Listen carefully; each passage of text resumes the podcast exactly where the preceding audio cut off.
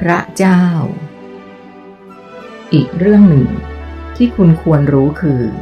การจะเป็นรูปธรรมชั้นสูงได้นั้น ทุกคนจะต้องวิวัตตัวเองไปสู่เป้าหมายสูงสุดให้ได้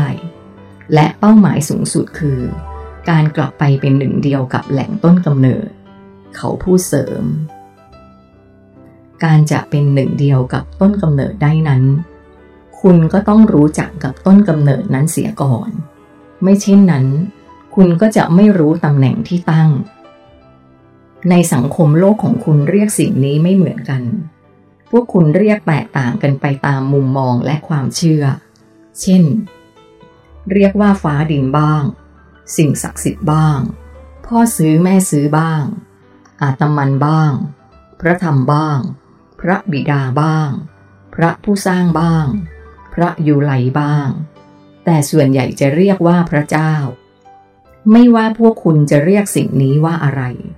ทุกชื่อนั้นล้วนหมายถึงสิ่งเดียวกันนั่นคือพระเจ้า พวกเขาเรียกกันจนติดปากในชีวิต แต่มีคนเพียงน้อยนิดเท่านั้น ที่จะสำเนียกรู้ถึงความมีอยู่จริง ๆ ของสิ่งนี้ โดยเฉพาะอย่างยิ่ง ผู้ที่นับถือศาสนาฝั่งที่คุณกำหนดตัวเองว่า เป็นอัตเทวนิยม คือไม่นับถือเทพเจ้า ซึ่งก็ถือว่าเป็นแนวคิดที่ถูกต้องอยู่นะ ที่ไม่นับถือเทพเจ้า ถ้าเทพเจ้าเหล่านั้นหมายถึงรูปธรรมอย่างพวกผม ในอดีตพวกผม ได้ลงไปสำแดงสิ่งต่างๆ ให้คุณได้ประจักษ์ในความมีอยู่จริงของพวกผม แต่ที่จริงพวกคุณก็มีพลังอำนาจไม่ต่างกันเลย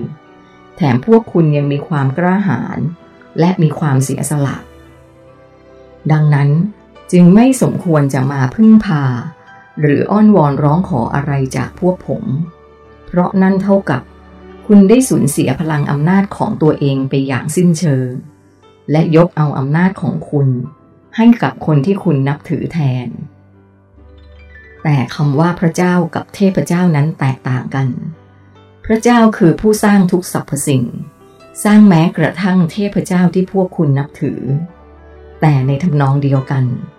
ศาสนาที่นับถือเทพเจ้า ในวงเล็บเทวนิยม โดยมีพระเจ้าเป็นหนึ่งในนั้น ศาสนาประเภทนี้ก็ยิ่งทำให้คุณอ่อนแอไร้ซึ่งพลังอำนาจในตัวเอง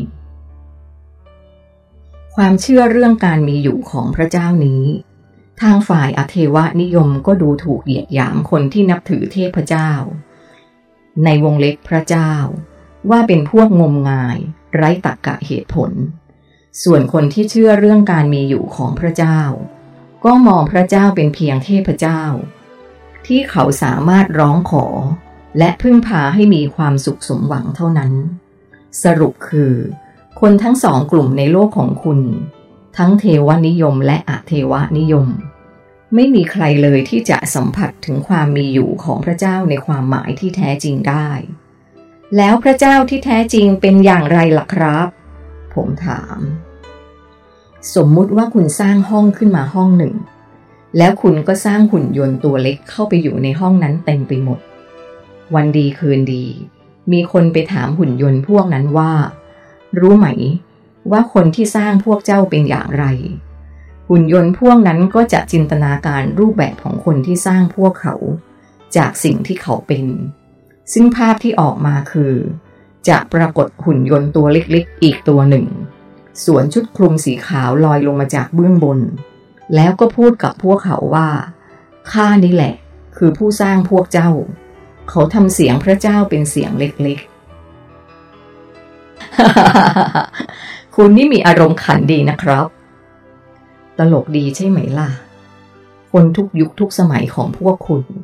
สร้างรูปแบบของพระเจ้าตามสิ่งที่ตัวเองเป็น และเมื่อภาพที่เกิดจากความเขานี้ ถูกนำมาพูดต่อสาธารณชน ก็จะมีคนที่เชื่อกับคนที่ไม่เชื่อเกิดขึ้นในสังคม และสุดท้าย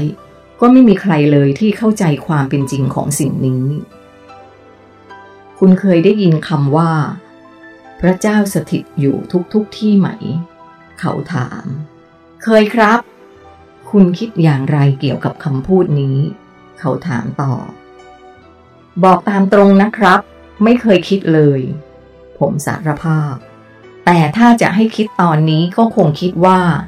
มีวิญญาณของพระเจ้าคอยจ้องมองพวกเราอยู่ จากทุกๆทที่ใช่หรือเปล่าครับ ผมตอบ ใช่เลย ถ้าคุณคิดตามแบบที่มีคนสร้างภาพของพระเจ้าไว้ว่า เป็นใครสักคน พระเจ้าก็จะสามารถแบ่งภาคออกมาคอยติดตามพวกคุณทุกคน คอยจ้องจับผิดทุกคน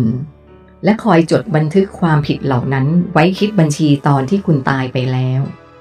พอภาพเป็นเช่นนี้ขึ้นมา พระเจ้าก็ต้องมีสมุดกับปากกาไว้คอยจดด้วยนะ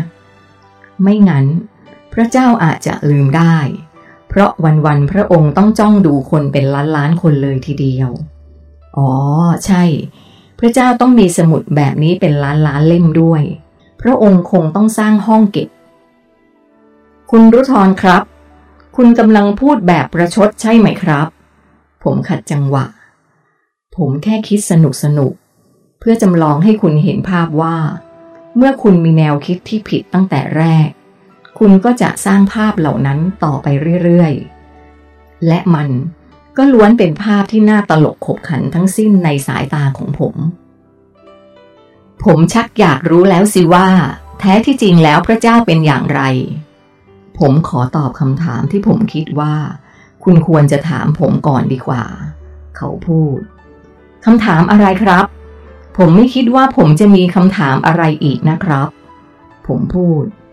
มีสิ คุณยังจำภาพของสสารเริ่มต้น ที่มันมีแกนกลางเป็นอนุบวกและลบยึดเกาะกัน และมีอนุเล็กๆ หมุนวนรอบๆ มันได้ไหม ได้ครับ คุณคิดว่า พลังที่ขับเคลื่อนอนุที่มีการหมุนวนรอบตัวเองของสสารเริ่มต้นเหล่านั้นมาจากไหน โอ้ ไม่นะ คุณคงไม่ได้หมายความว่าพระเจ้าอยู่ในนั้นนะครับ ผมพูด ไม่ใช่ว่าพระเจ้าอยู่ในนั้น พระเจ้าเป็นสิ่งนั้นต่างหากอย่างนี้ที่ผมเคยจินตนาการว่า พระเจ้าคือผู้ยิ่งใหญ่ที่สุดก็ผิดนะสิครับ เพราะพระองค์เล็กนิดเดียว ผมพูด มันจะต่างกันอย่างไร ในเมื่อพระเจ้าเป็นสิ่งที่เล็กที่สุด และสิ่งที่เล็กที่สุดนั้นประกอบกันขึ้นมาเป็นสิ่งที่ใหญ่ที่สุด ไม่ใช่ว่าพระองค์เล็กที่สุดหรือใหญ่ที่สุดหรอก พระองค์คือทุกสิ่งต่างหากไม่ว่าจะเป็นของแข็ง ของเหลว หรือก๊าซ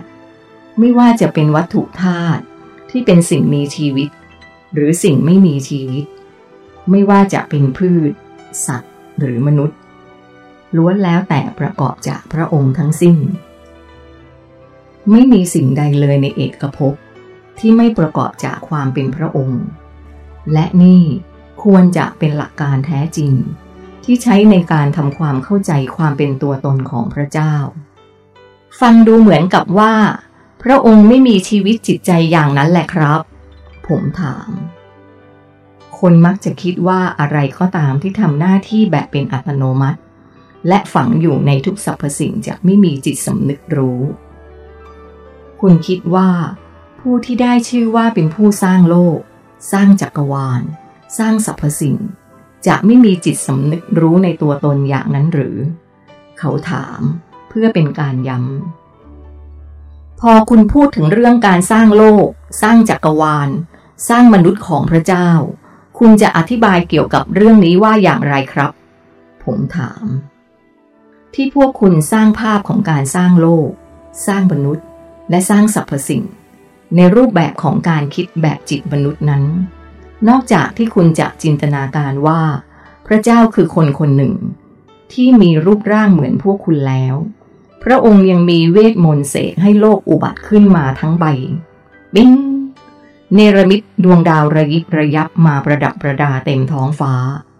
เนรมิตจักรวาลและเอกภพ ปิ้งปิ้งปิ้งหยิบดินขึ้นมาก้อนหนึ่งแล้วปั้นมาให้เกิดเป็นชายหญิงคู่แรก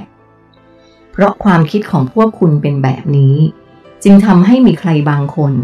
เกิดคำถามที่ท้าทายขึ้นมาว่า ถ้าพระเจ้าสร้างโลก สร้างมนุษย์ แล้วใครกันละ่ะที่สร้างพระเจ้า ก็สมควรแล้วที่เขาไม่เชื่อเรื่องการมีอยู่ของพระเจ้า และเห็นเรื่องนี้เป็นเรื่องน่าขันไปเสีย ก่อนอื่น ผมขอให้คุณสลัดภาพของพระเจ้าที่เป็นรูปธรรม แบบมนุษย์ออกไปจากสมองของคุณให้ได้เสียก่อน ไม่เช่นนั้น ไม่ว่าคุณจะอธิบายเกี่ยวกับพระเจ้าอย่างไร ก็จะออกมาเป็นเรื่องตลกทั้งสิ้น มันคือต้นเหตุ ที่ทำให้จินตภาพของพระเจ้านั้นผิดเพี้ยนไปอย่างมหาศาล ถึงแม้ว่า พระเจ้าจะมีจิตสำนึกรู้แห่งการมีตัวตน แต่พระองค์ก็ไม่ได้มีรูปธรรมอะไรเลยที่แสดงว่าเป็นพระองค์ และในขณะเดียวกัน ก็ไม่มีรูปธรรมใดเลยอีกเช่นกัน ที่ไม่มีความเป็นพระองค์ ถ้าจะมีบางสิ่งที่เหมือนกับพวกเรา ก็เห็นจะเป็นเรื่องของอุปนิสัยเท่านั้น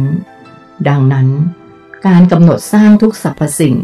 จึงเกิดขึ้นจากการสั่นสะเทือนภายในตัวของพระองค์ เดี๋ยวครับ คุณพอจะมีวิธีอธิบายที่มันง่ายกว่านี้หน่อยไหมครับ ผมถาม ผมขออภัยนะครับ ที่ไม่อาจจะอธิบายเรื่องนี้ให้ง่ายกว่านี้ได้ เขาออกตัว เอาอย่างนี้นะ ที่ผมเคยให้ใครบางคน อธิบายเกี่ยวกับเรื่องแรงสั่นสะเทือนที่ก่อให้เกิดเป็นคลื่นความถี่ชนิดหนึ่ง ที่ออกมาจากสสารเริ่มต้น คลื่นที่ปลดปล่อยออกมานี้ รหัสเป็นภาษาพูดว่า การยึดโยงเหนี่ยวรั้ง หรือที่คุณเรียกว่า คลื่นรัก หรือคลื่นบวกนั่นเอง เมื่อปรากฏเป็นคลื่นออกมาแล้ว ในบรรดาคลื่นเหล่านี้ ก็จะมีค่าของการสั่นสะเทือนที่ไม่เท่ากัน ในแต่ละขั้นของการวิวัฒน์เป็นสสาร มันเป็นคลื่นที่แยบยนจนทำให้ปรากฏเป็นสรรพสิ่งที่หลากหลาย และซับซ้อนมากขึ้น คุณยังพอจะจำมันได้อยู่ไหมครับ เขาถาม ครับ พอจะจำได้อยู่ครับ คุณมีนเป็นคนอธิบายให้ผมฟัง คลื่นความถี่นี้เอง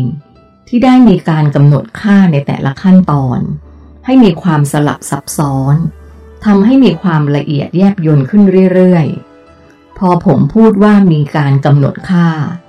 ผมหมายความถึงสิ่งที่จะมาทำหน้าที่ที่กำหนดค่าต่างๆ เหล่านั้น ในทุกๆขั้นตอนของการวิวัฒน์ให้มันอุบัติขึ้นเป็นสรรพสิ่ง การปรากฏเป็นวัตถุไร้ชีวิต ปรากฏเป็นพืช ปรากฏเป็นสัตว์เซลล์เดียว ปรากฏเป็นสัตว์มีกระดูกสันหลัง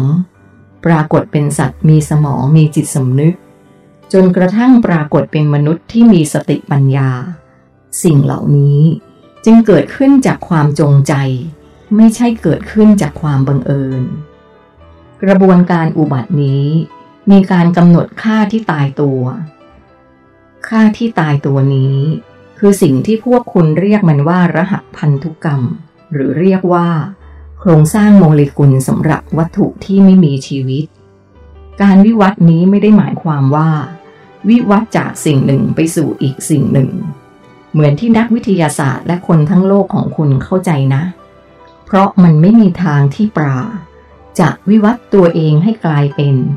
ช้างม้าวัวควายได้อย่างเด็ดขาด เนื่องจากรหัสพันธุกรรมที่เกิดจากคลื่นความถี่ที่ถูกกำหนดให้เป็นสิ่งนั้นสิ่งนี้ตั้งแต่แรก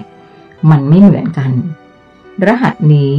เป็นตัวกำกับอยู่ว่าอะไรจะเป็นอะไรตั้งแต่แรก ถึงแม้ว่าคุณจะได้เซลล์ของสัตว์ชนิดใดชนิดหนึ่ง มาเพียงแค่เซลล์เดียว แต่เมื่อนำมันมาปลูกถ่าย เพิ่มจำนวนขึ้นมาใหม่ มันก็จะสามารถสร้างตัวตน และคุณสมบัติ อย่างที่มันเคยเป็นขึ้นมาได้อีก เปรียบเสมือนว่า ถ้าคุณคิดจะปั้นก้อนดินก้อนหนึ่งให้เป็นม้า คุณก็ต้องตั้งต้นโครงสร้างของความเป็นม้ามาตั้งแต่แรก แล้วค่อยเติมรายละเอียดเข้าไปเรื่อยๆ จนได้รูปปั้นม้าที่สมบูรณ์ คุณจะไม่มีทางปั้นปลาให้สมบูรณ์ มีเกล็ด มีครีบ มีทุกอย่างที่เป็นปลา แล้วค่อยเอารูปปั้นของปลาตัวนั้นมาพอกดินทับให้มันกลายเป็นม้าอีกแน่นอน ไม่มีใครทำแบบนั้น และพระเจ้าก็ไม่ทำแบบนั้นด้วย และเพราะการกำหนดค่าหรือรหัสต่างๆ เหล่านี้ ไม่สามารถเกิดขึ้นได้จากความบังเอิญ สิ่งที่จะมาทำหน้าที่กำหนดค่า สิ่งนี้คือสิ่งที่ทรงภูมิปัญญา และจะเป็นสิ่งอื่นไปไม่ได้ นอกจากพระเจ้า เพราะพระเจ้าเป็นสิ่งนั้น พระองค์จึงสามารถกำหนดในทุกๆขั้นตอนแห่งการสั่นสะเทือน กำหนดในทุกๆขั้นตอนของการสร้างสรรค์คุณสมบัติกำหนดในทุกระดับขั้นของการอุบัติจากกระบวนการตั้งแต่เริ่มต้นจนสิ้นสุด เพื่อให้ได้สิ่งที่พระองค์ต้องการ พอเข้าใจไหมครับ ครับ คิดว่าพอจะเข้าใจครับ ผมตอบเพราะพระเจ้าเป็นทุกสิ่งอยู่แล้ว พระองค์เป็นละอองธุลีที่กระจัดกระจายอยู่ทั่วสนามพลังงานในเอกภพ การสร้างสิ่งต่างๆ จึงเป็นพระองค์เองเท่านั้นที่กำหนด ไม่มีใครมาสร้างพระองค์อีก